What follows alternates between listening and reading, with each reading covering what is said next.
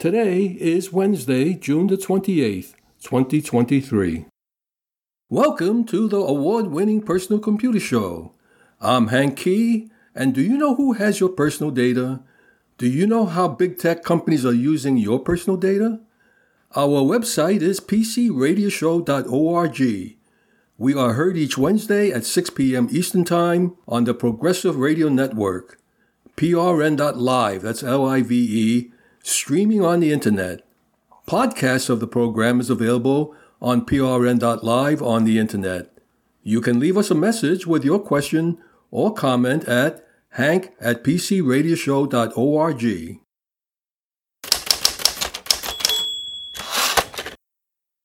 Website owners' traffic plummeted after Facebook algorithm change. With no communication from the company, Publishers relying on Facebook traffic are at the mercy of the algorithm. An apparent change to Facebook's algorithm in May caused a dramatic drop in traffic to news and media websites, according to a growing list of publishers and data from EchoBox, a social media management company. Companies have little choice but to rely on social media's biggest gatekeeper. Publishers say they deserve transparency but as with similar change in the past, there have been no communication from Meta. Sources say the shift started in February and worsened in the months following. There's been a significant downward trend. Facebook clicks have been in decline for about a year, but that drop accelerated rapidly in May of 2023, according to EchoBox, which collects data from more than 2,000 publishers worldwide. Across EchoBox clients, the share of traffic coming from Facebook fell about 50% from summer of last year. Facebook has made no secret about its intention to deprioritize news on its platform and give greater precedence to video content, which by nature results in less click through traffic. It can be extremely challenging for publishers to be at the mercy of third party platforms, with performance and revenue severely impacted by algorithmic changes over which they have no control. Facebook is no stranger to opaque changes with major ramifications for the companies that makes its most popular content.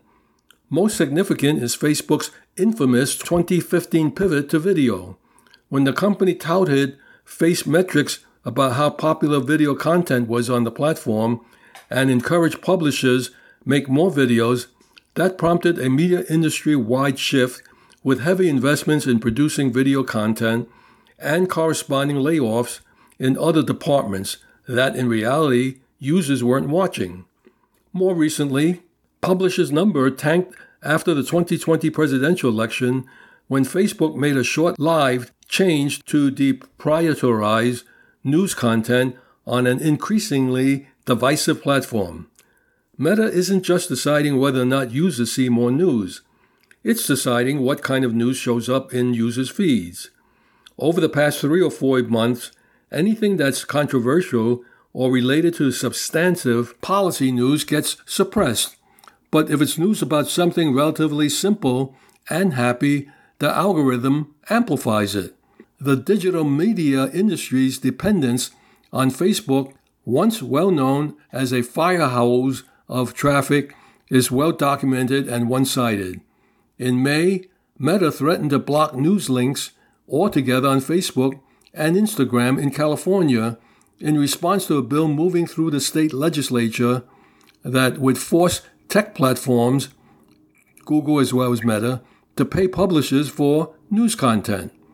Meta platforms could be suppressing news contents in more subtle ways. Whistleblowers claim Meta blocked not only news but also the pages for hospitals and fire services in Australia in 2021 in response to a similar proposed law. Meta denied that allegation, saying the block pages were an unintentional flub. Meta is a private company that is free to make changes and doesn't owe anyone traffic or revenue. Although website owners are relying on Facebook traffic, they themselves are just products at no cost sold by Meta or Facebook.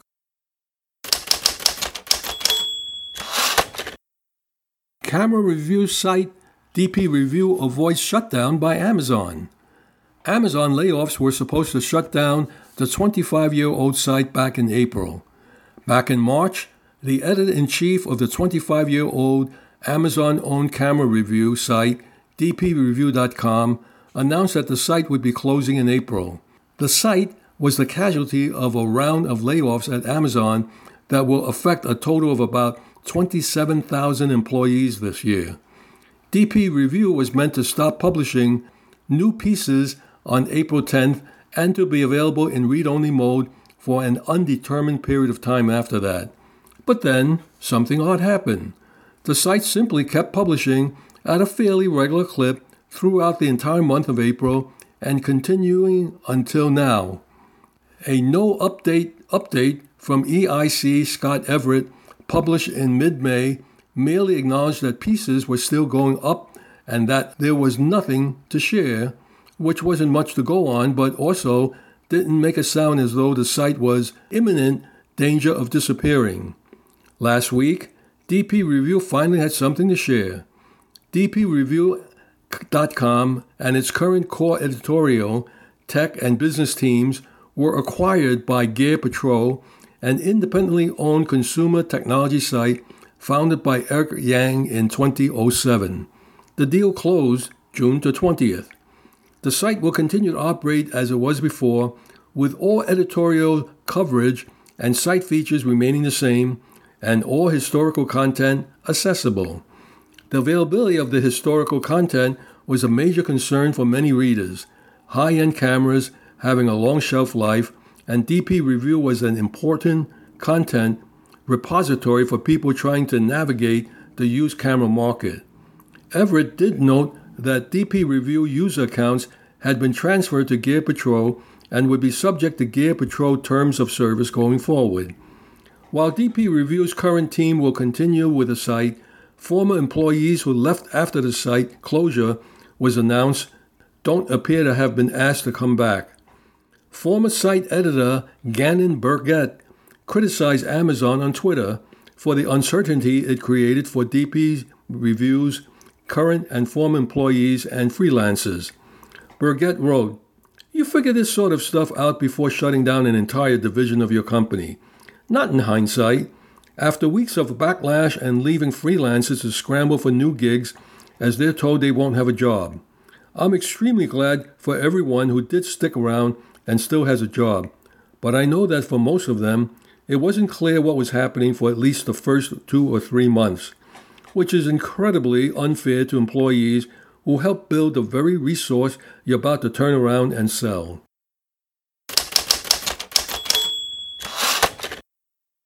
FCC proposed rule requiring TV providers to give the all in price. FCC proposed a new rule that would require cable and satellite TV providers to give consumers the all in price for the service they're offering up front. The proposed rule would force companies like Comcast, Charter Spectrum, and DirecTV to publish more accurate prices. Too often, these companies hide additional junk fees on customer bills disguised as broadcast TV or regional sports fees that in reality pay for no additional services. These fees really add up. According to one report, they increase customer bills by nearly 25% of the price of service.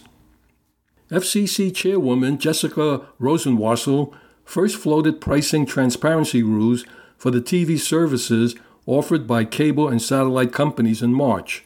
That effort took a step forward last Tuesday when the Commission approved a Notice of Proposed Rulemaking, that's NPRM, that seeks public comment on rules that would force video providers to offer accurate prices in advertising.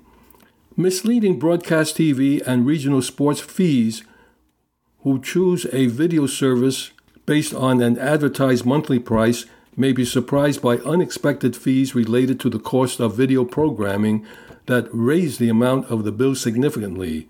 The cable and satellite TV companies' practice of listing broadcast TV and regional sports network fees separately from the advertised price can be potentially misleading and interpreted as a government imposed tax or fee, instead of a company imposed service fee increase and make it hard for customers to compare prices across providers. Comments will be accepted for 60 days after the NPRM is published in the Federal Register. The FCC said its proposal would require cable operators and direct broadcast satellite providers to clearly and prominently display the total cost of video programming service. The FCC is also seeking comment on whether it has the authority to impose similar requirements on other types of video providers. But Rosenworcel reportedly said in a congressional hearing that the FCC's authority under U.S. law doesn't extend to streaming services. The FCC already voted to require broadband providers to display labels with exact prices and other information about Internet service plans.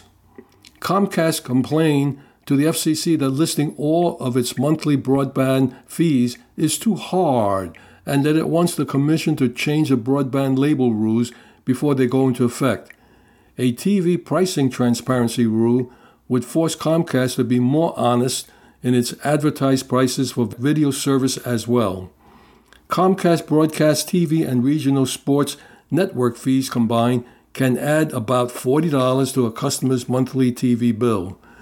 Consumers deserve to know exactly what they're paying for when they sign up for a cable or direct broadcast satellite subscription, Warsaw said last Tuesday. No one likes surprises on their bill. The advertised price for a service should be the price you pay when your bill arrives. Currently, TV providers hide a bunch of junk fees that are separate from the top line service price. Increases in programming costs shouldn't be described as a tax, fee, or surcharge, she said. The all in pricing format that's being proposed would allow consumers to make informed choices by letting them more easily do comparison shop among competing providers and evaluate programming costs against alternative programming providers, including streaming services.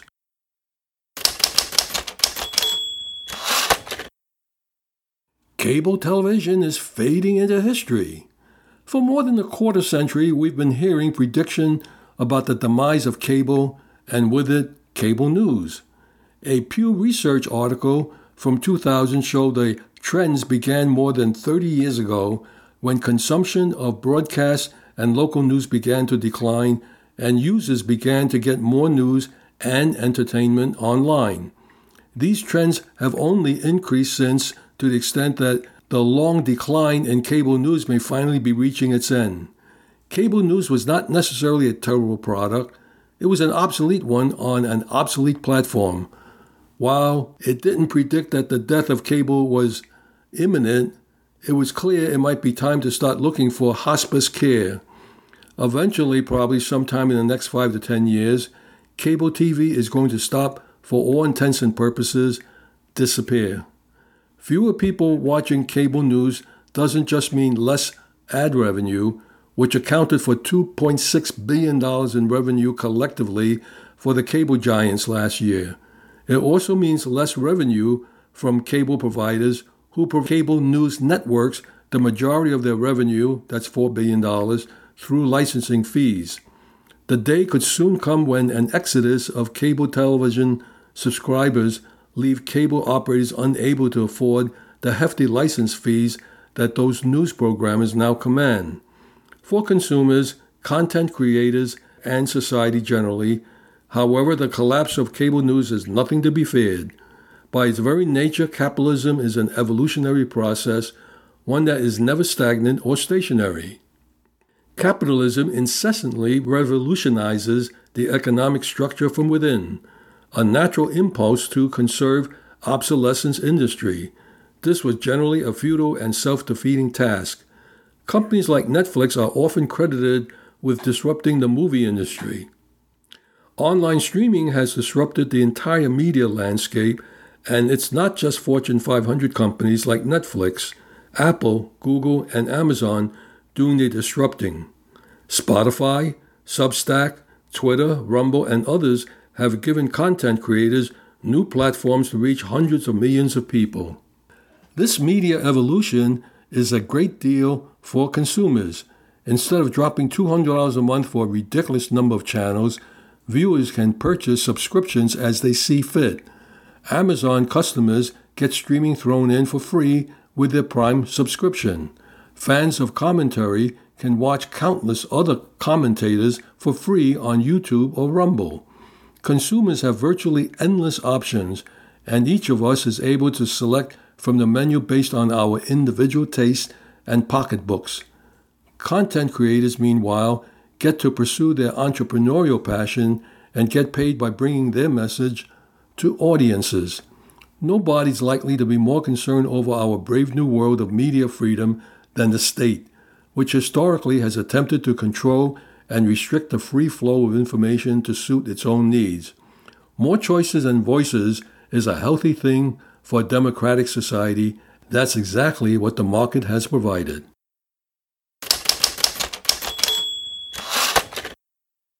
Researchers created a simple app that turns your smartphone screen into an accurate thermometer. Feverphone doesn't require any additional hardware or upgrades to a mobile device, just your forehead. Device makers have struggled to incorporate temperature sensors into smartphones and smartwatches to turn them into medically accurate body thermometers. But researchers at the University of Washington claim they've come up with a way to turn an off the shelf smartphone into exactly that with nothing but a new app. They're calling the app Feverphone. Although smart wearables like the Apple Watch Series 8 and Apple Watch Ultra can measure a user's body temperature through newly added sensors, it's a feature that Apple insists is not yet accurate enough to be used for medical diagnosis or treatment. As many of us discovered during the wilder days of the COVID 19 pandemic, non contact digital thermometers aren't terribly expensive, but they can quickly sell out when demand for them skyrockets. As a readily available alternative, researchers at the University of Washington turned to smartphones. One key difference this solution does not need any added attachments or hardware upgrades. Smartphones already rely on components called thermistors to measure the temperature of the device's internals, including the battery, in order to activate safety precautions and to ensure they don't overheat. Thermistors, which are also used in medical grade thermometers, can't directly measure a user's body temperature while inside a smartphone, but they can be used to track the amount of heat energy that has been transferred between the user and the mobile device they're making contact with. Using the Fever Phone app sounds easy enough, but it requires users to hold their device at its corner and press its touchscreen against their forehead for 90 seconds.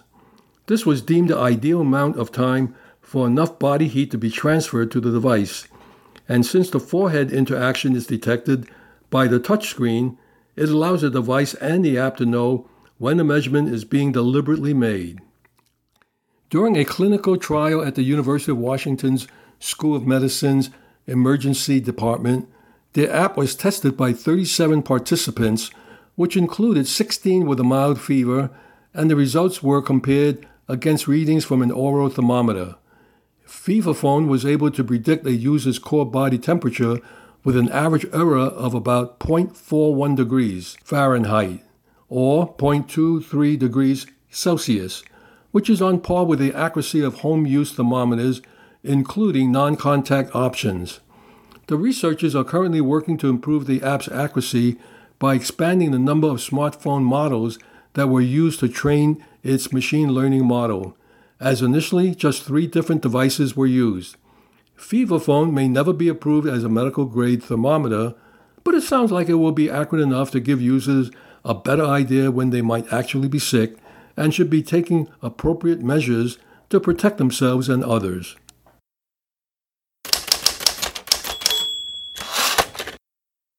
Earlier this year, PBS and Local Now announced a deal to bring local PBS stations to the free streaming service Local Now, which, by the way, you can access on the PC or on your Mac or on your Linux system at www.localnow.com.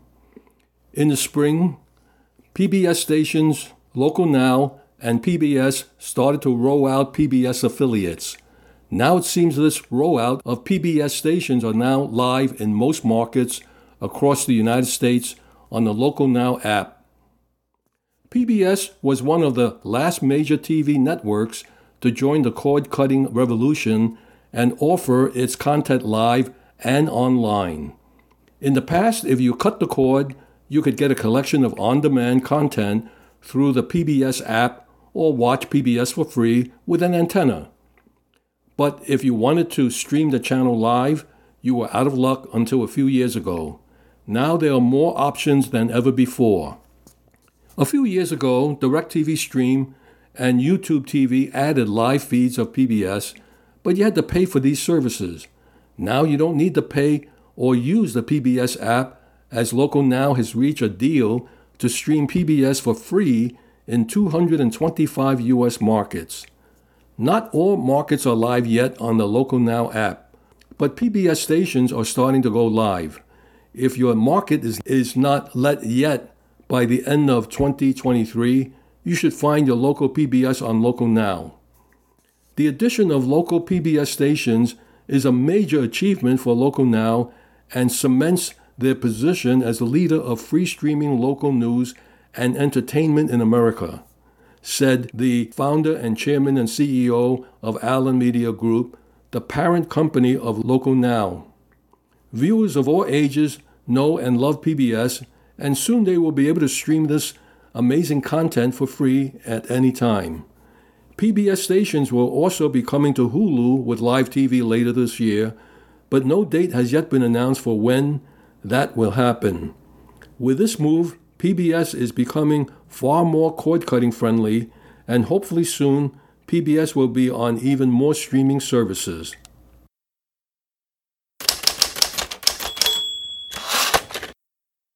I am able to receive nearly 60 TV channels over the air with a legal size sheet antenna, but I need to reorient the placement of the antenna to get the different channels. With streaming on the internet, I can receive even more channels without switching around equipment for different channels.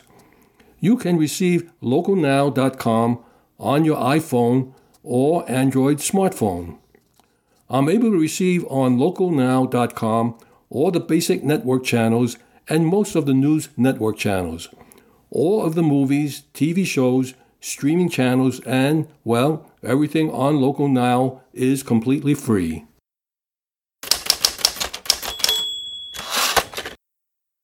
Presenting the IT Pro Series with Benjamin Rockwell. This is Benjamin Rockwell, and now it's time to get down to business.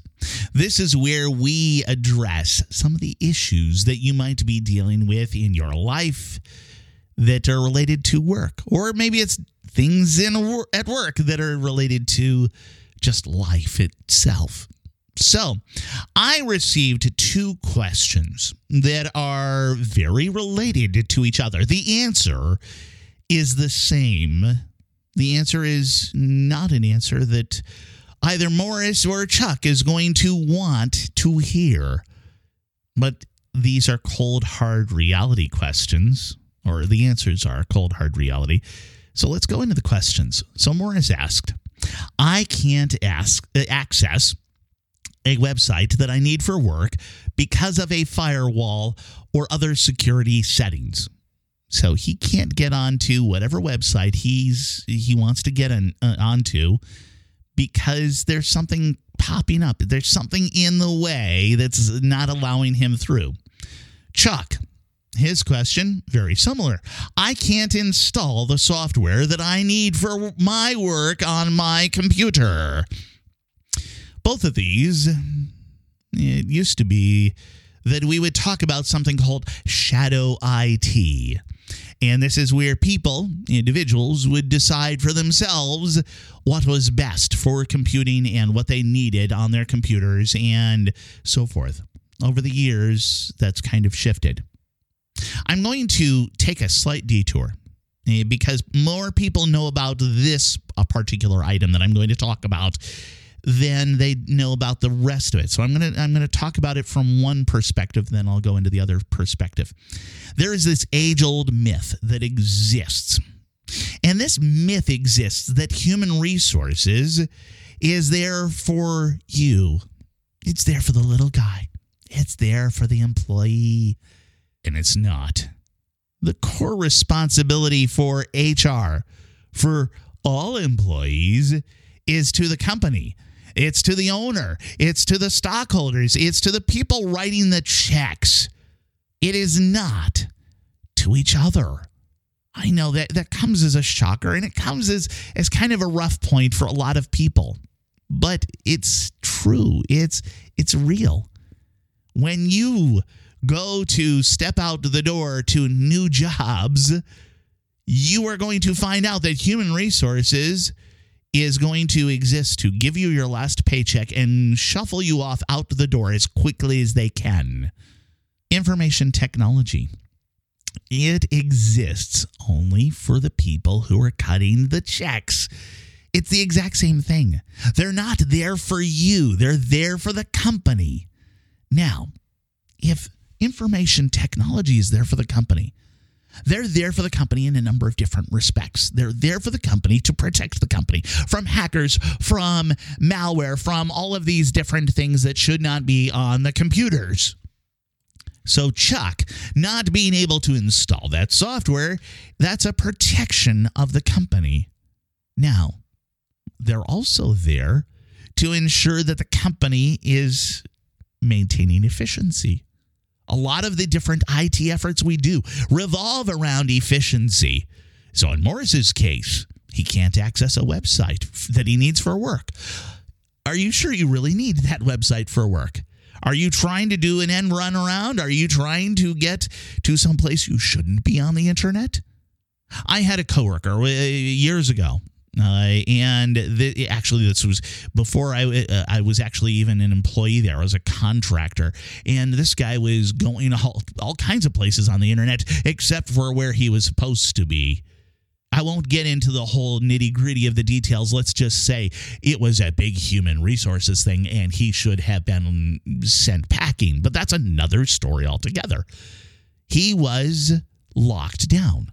He was locked down on a number of different levels to the point at one point before he left the company, he was locked down. So he could only open up three different applications on his computer. Maybe it was four. And he could only go to five different w- websites, which we had set up so he could only access those websites. That was all to keep him out of trouble. He was in IT jail, he was in information technology prison. And he hated the warden. Yeah, that was me. He hated that. He came to me many times. It's your fault. I'm. I can't get to this website. I'm like, no, I wasn't the one who found out you went to that website. It was a human resources complaint. I merely solved it per direction by the owner. Every IT department has their own set of acceptable use policies. These policies extend through websites, applications, usage of those applications, usage of those websites, and so much more.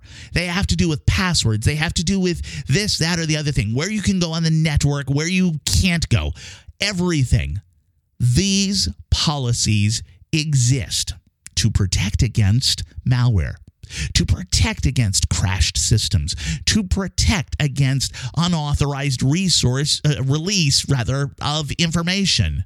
Resource. Uh, uh so uh, look, it, it, it's problems constantly there are all kinds of different issues that we get into. The the idea that I'm having to go on out and I'm having to spend time supporting something that's not work related like what you, you want xyz software loaded on your system? Uh, that's not work related.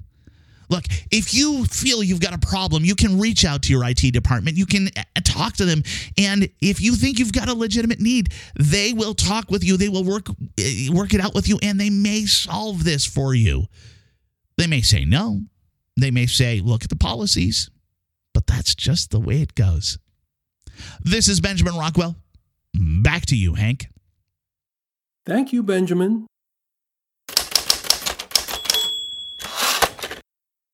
Who ultimately owns content generated by ChatGPT?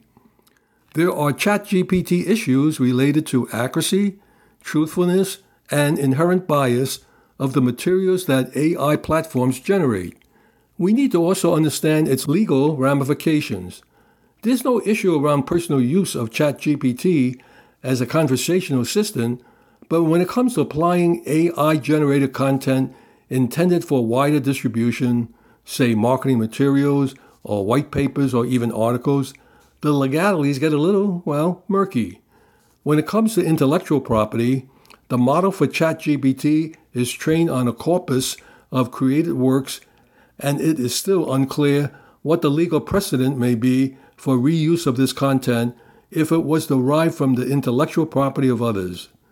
To get a better sense of where things stand with the use of ChatGPT for distributed content on where the law stands, such as copyright or intellectual property, here are some insight and thoughts.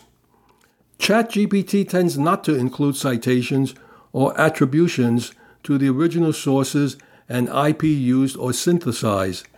Is this an issue? From an intellectual property perspective, if the source material is not specifically quoted, there would be no requirement to include citations. If ideas are used but not copied, the use would not implicate copyright or other protected IP. That said, from a research standpoint, citation or attribution would be helpful for identifying biases and credibility, just like any other citation to authority. For a work to enjoy copyright protection under current U.S. law, the work must be the result of original and creative authorship by a human. Yep, I repeat that human author the U.S. Copyright Office will not register work that was created by an autonomous artificial intelligence tool. So far, the courts have been hostile to the notion of non humans claiming authorship or inventorship, and in both cases, thereby ownership of the IP. As a result of the human authorship standard under U.S. current law, an AI created work is likely either 1 a public domain work immediately upon creation and without a copyright owner capable of asserting rights, or two, a derivative work of the materials the AI tool was exposed to during training. Who owns the rights then in such a derivative would likely to be dependent on various issues, including where the data set for training the AI tool originated, who, if anyone, owns the training data set or its individual components, and the level of similarity between any particular work in the training set and the AI work. A compelling argument may be made that AI is simply a tool and that the human who is directing the AI should be able to claim ownership of the output. For instance, a graphic artist can claim artwork made through the use of drawing software. However, in the case of ChatGPT, the operator's control of the output is limited, and perhaps a stronger argument could be made that the output is controlled more by the creators of ChatGPT software than the operator who initiates an input. What about when ChatGPT generates exact same passages for someone else? The concept of independent creation may preclude two parties whose queries generated the same work from being able to enforce rights against each other. Specifically, a successful copyright infringement claims requires proof of copying, independent creation is a complete defense, and under this hypothetical, neither party copied the other's work, so no infringement claim is likely to succeed. However, if the content created is damaging, who gets the blame? An exact copy of protected work could create potential liability, which raises another question Who is liable?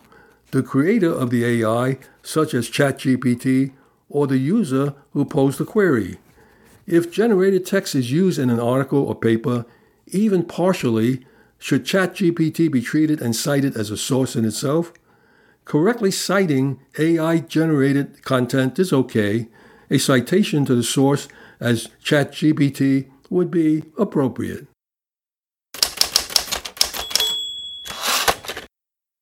Despite big layoffs, Many of the tech workers who lost their jobs are finding new opportunities relatively quickly in a still tight job market. Nearly 80% of laid off tech workers found new employment within three months of beginning their job search, according to a November 2022 ZipRecruiter survey. The past several years have been chaotic for big tech companies, from staffing crisis to management changes. This has opened up hiring opportunities for small and mid sized tech companies looking to recruit top talent who might have otherwise gone to larger firms. There is a lot of active hiring in the small to mid cap tech companies all across the United States.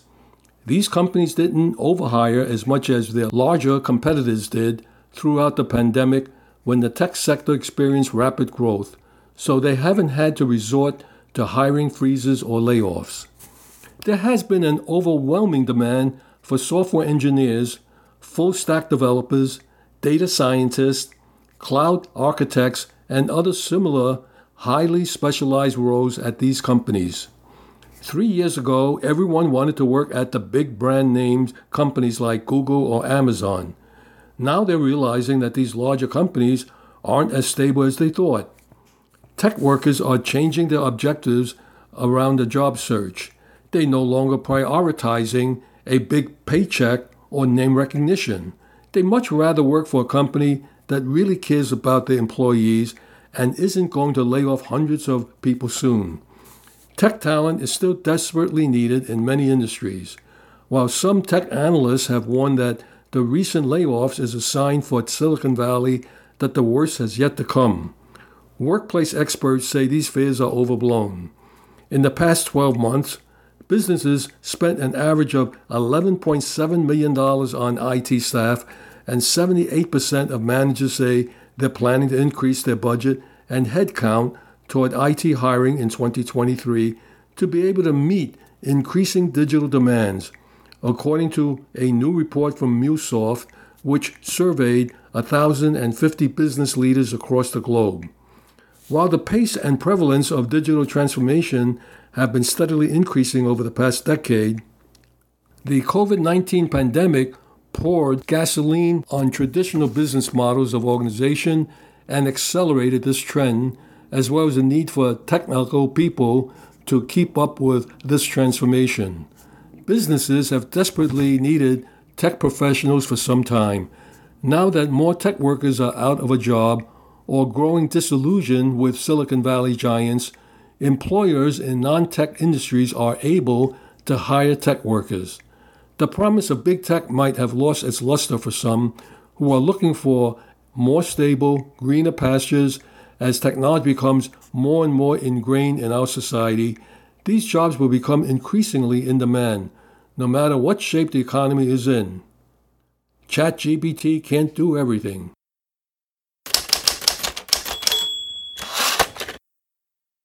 90% of laid off H 1B visa holders were able to find new work.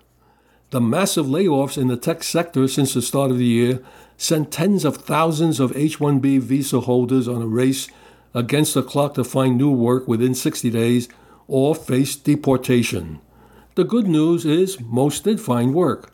Revelio Labs gathers publicly available workforce data. They found that over 90% of laid off H 1B visa holders were able to secure new work that met the program's rigid criteria. In fact, compared to native workers, immigrants found work 10 days faster, largely because with so much at stake, they were more likely to move for a new job. Visa holders are only permitted to take roles directly related to their specialty training. Revelio found that while 67% of non immigrant workers change roles after being laid off, only 49% of visa holders did the same. With big tech tightening its belt so drastically, how were so many able to find roles in their specialty? The answer has to do with market demand. Laid off tech workers on H 1B visa found as one door closed, many others were opening. The H 1B visa program participants ebb and flow in lockstep with market demand. According to Revelio Labs data, 78% of Fortune 500 companies are currently sitting with critical roles going unfilled for six months or more, which wouldn't be the case if the H 1B visa program afforded holders more flexibility and if there was greater cooperation between public and private actors to fulfill qualified talent where it's most needed. Even as layoffs continue, our labor shortages aren't going anywhere. Revelio Labs found that over 43.4% of companies had more than 50 technical roles that they were unable to fill in the past year, which make up 68.8% of approved H 1B visa holders in 2021. One aspect of the H 1B visa process is the 65,000 cap on how many visas can be awarded each year, plus an additional 20,000 for holders of U.S. graduate degrees, which has been the same since the inception of the program over 20 years ago. In 2023 alone, meant that over 483,000 applicants were turned away despite the millions of jobs sitting open.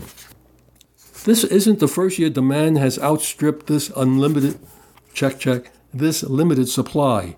Between 2008 and 2020, the cap was maxed out within the first 5 business days of opening the application on several occasions. Last year, the number of visas registrations climbed by 56.8%. To make a dent in the millions of rows sitting vacant, we need flexible, market sensitive visa policies to determine the flow of foreign labor, not arbitrary and outdated federal limitations. This should check check.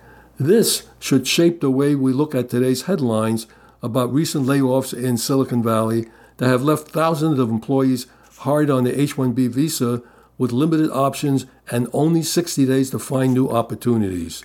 The disruption to people's lives is unimaginable. If we can't find better ways to stabilize and retain foreign workers, it's likely many of those laid off workers will return to their home countries or countries with more immigrant friendly policies like Canada, New Zealand, or Switzerland, just to name a few that outrank the United States. The loss of talent will ripple through our communities and America's position in the global economy. We've rightly made strides to correct hiring practices that discriminate against people because of their race, religion, or gender, but the way our current visa system is set up, we allow geography to wrongly disqualify even the most talented applicants. If markets and merit rather than the lottery have the final say on what labor we welcome and where, we not only have far fewer job vacancies, but also the best and brightest from around the world contributing to our workforce and our communities. The tangled web of U.S. immigration policy is many reforms away from serving our best economic interests. Presenting Technology Chatter with Benjamin Rockwell and Marty Winston. Marty Winston joins me now. And Marty, last week we were talking about uh, we were talking about uh, tech for outside. Specifically, we were talking about the the the, the uh, this grill, the smart grill. But uh, I asked you, I tasked you. I said, "Well, what about cooking inside? What, well, what, what tech do you it? have Okay. for that?" Multifunction, my friend. Multifunction yes. from Cosori. Two different products. One is a stainless steel 13 quart, that's bigger than usual, air fryer oven combo. It's about twice the capacity of most air fryers. It has above and below cooking layers, 11 cooking functions air fry, toast, roast, broil, bake, and there's some more. It's big enough to bake an eight inch pizza. It has rotisserie Okay. in there, so you can cook a whole four pound chicken. Okay. The modes vary the control over their interior heating sources, which can reach 450 degrees Fahrenheit. And Mm-hmm, it also controls the convection fan speed. I tried to toast a slice of bread, right? You would think this thing does everything right. yeah, And yeah, yeah. Toast is one of the fun. It was overdone on the top and barely done on the bottom. So I called support, yeah. and they said, "Well, I should have flipped it halfway through." Oh well. I, I, you know, I, I, you know, I I have a toaster, and uh, it, it, it's a toaster oven. It's a, it's a very nice toaster oven. I've never had to flip the bread halfway through. I know. Well, sometimes you uh, Okay. you have compromises, right? Sure. Uh, this comes with 50 proven recipes. Uh, for a lot of your cooking chores, even reheating or keeping warm, you may find it a fast growing source of reasons to use a Cosori 13 quart air fryer oven okay. instead of that microwave. It's about $140. But Cosori also has a six quart pressure cooker that isn't just a pressure cooker. Okay. Very multifunction. It pressure cooks. It cooks rice, steams, sterilizes, slow cooks, sautés, ferments, and sous vide cooking. Oh, sous vide. Okay, nice. Specific call outs for oatmeal, porridge, stew, broth, bean, grain, meat, or poultry. And you can customize settings for temperature and cooking time. It has a cooking progress bar graph, a lot of safety features like a steam release that faces away from you, mm-hmm, and mm-hmm. a spin stopper. The accessories are dishwasher safe. This may look like run of a mill slow cooker, but don't be confused. With most of those, no matter what recipe and instructions you follow, everything comes out like meat soup. This thing can make things that those don't, like fajitas and omelets and pork chops and salmon. The Cosori six quart pressure cooker is about 90 bucks, but there is something that came out of considering both of those, and that is foil. Tin foils, paper wraps. I, I use those for making hats. Uh, tin foil, yes. Well, they uh, keep uh, the radio uh, the t- waves from Mars away from your brain. Yeah exactly. I have a gas grill, an oven, a microwave, a superheated steam oven, a multi-mode convection air fryer, a multi-mode pressure cooker, and I'm mm-hmm. probably forgetting something. Yeah. So I asked the Reynolds rep guys to tell me which of their products I can use in which cookers. Okay. It, they got me samples of a whole bunch of different variations and sent some info. I learned that microwaved frozen pancakes Everybody okay. does those, right? Okay. Come out better when I wrap them in parchment paper, which helps retain moisture in the food. Okay. Parchment paper, okay. right? Yeah, yeah. Get a roll. Outside the microwave, parchment paper lets meat and veggies brown and crisp while still retaining moist flavors. You can use that in ovens no hotter than 425. You got a flame going on. it's very that whole cool paper thing comes into play there. Yeah, It's very cool for making cookies, but not don't use it on the grill or in open flames. Don't use it in toaster ovens, not under the broiler, and not in halogen light ovens. Okay. Now, Reynolds also makes butcher paper, which is great for smoking meat at temperatures that never hit 300. There, okay. It's also good in the microwave, but never in toaster ovens or under a broiler and halogen, you know, that kind of thing. Reynolds nonstick aluminum foil is good to 650 degrees. That's the nonstick. Good for most grills, pizza ovens. They recommend preheating the grill or oven, then placing the foil in with the duller nonstick side up, placing food onto the foil. Oh, okay. So the dull side is nonstick. Uh, so the right. shiny side is normal foil. Nor- okay. All right. Right. Now, the pure normal foil it, it can go to 650 degrees. And okay. uh, that's the melting point of aluminum. Uh, I'm sorry, melting point of aluminum is 1200 Fahrenheit.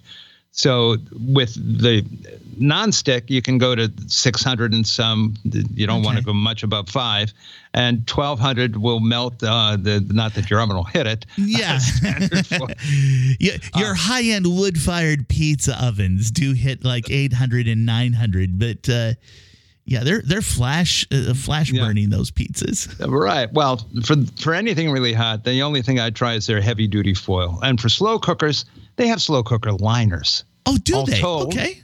You know, all told, uh, I talked to them, and it's better to know the limits than to offer curses and be foiled again.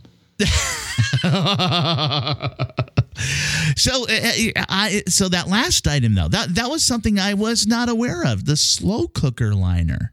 I wasn't either, but you know that's why I make these phone calls. Yeah, you know, I, I appreciate. You know, there's a lot of research that you that you put into a lot of these different things. It's not like you just show up and go, "Oh, hey, I got something in," and and all of that. It's it's the background. You start thinking about everything that could go wrong, and uh, sometimes I, it does. My mama didn't raise no press release parrots. Very true. That's the voice of Marty Winston. This, this is Benjamin Rockwell. Back to you, Hank. Thank you, Benjamin, and thank you, Marty.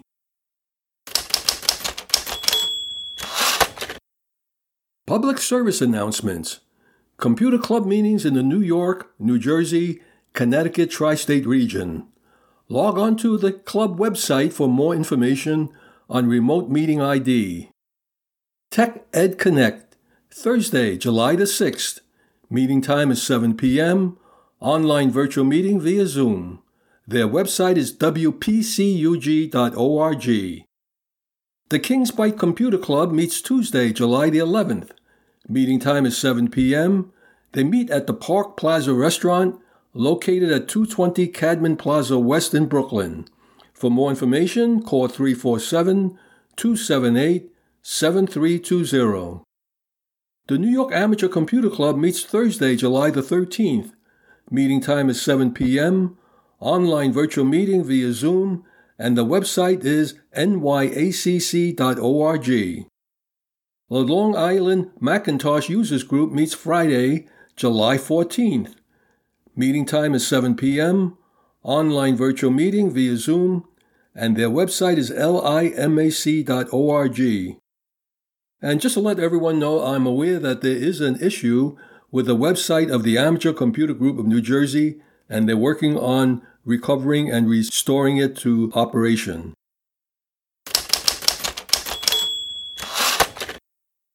Our website is pcradioshow.org. We are heard each Wednesday at 6 p.m. Eastern Time on PRN live streaming on the internet. Podcasts of the program is available on prn.live on the internet. If you have any questions for us, just send us an email addressed to hank at pcradioshow.org. In the meantime, stay in touch and remember to do regular backups. I'm Hank Kee, and on behalf of Michael Horowitz, Benjamin Rockwell, and Marty Winston, we thank you for listening. Stay safe and healthy till we meet again, same time, same station next week.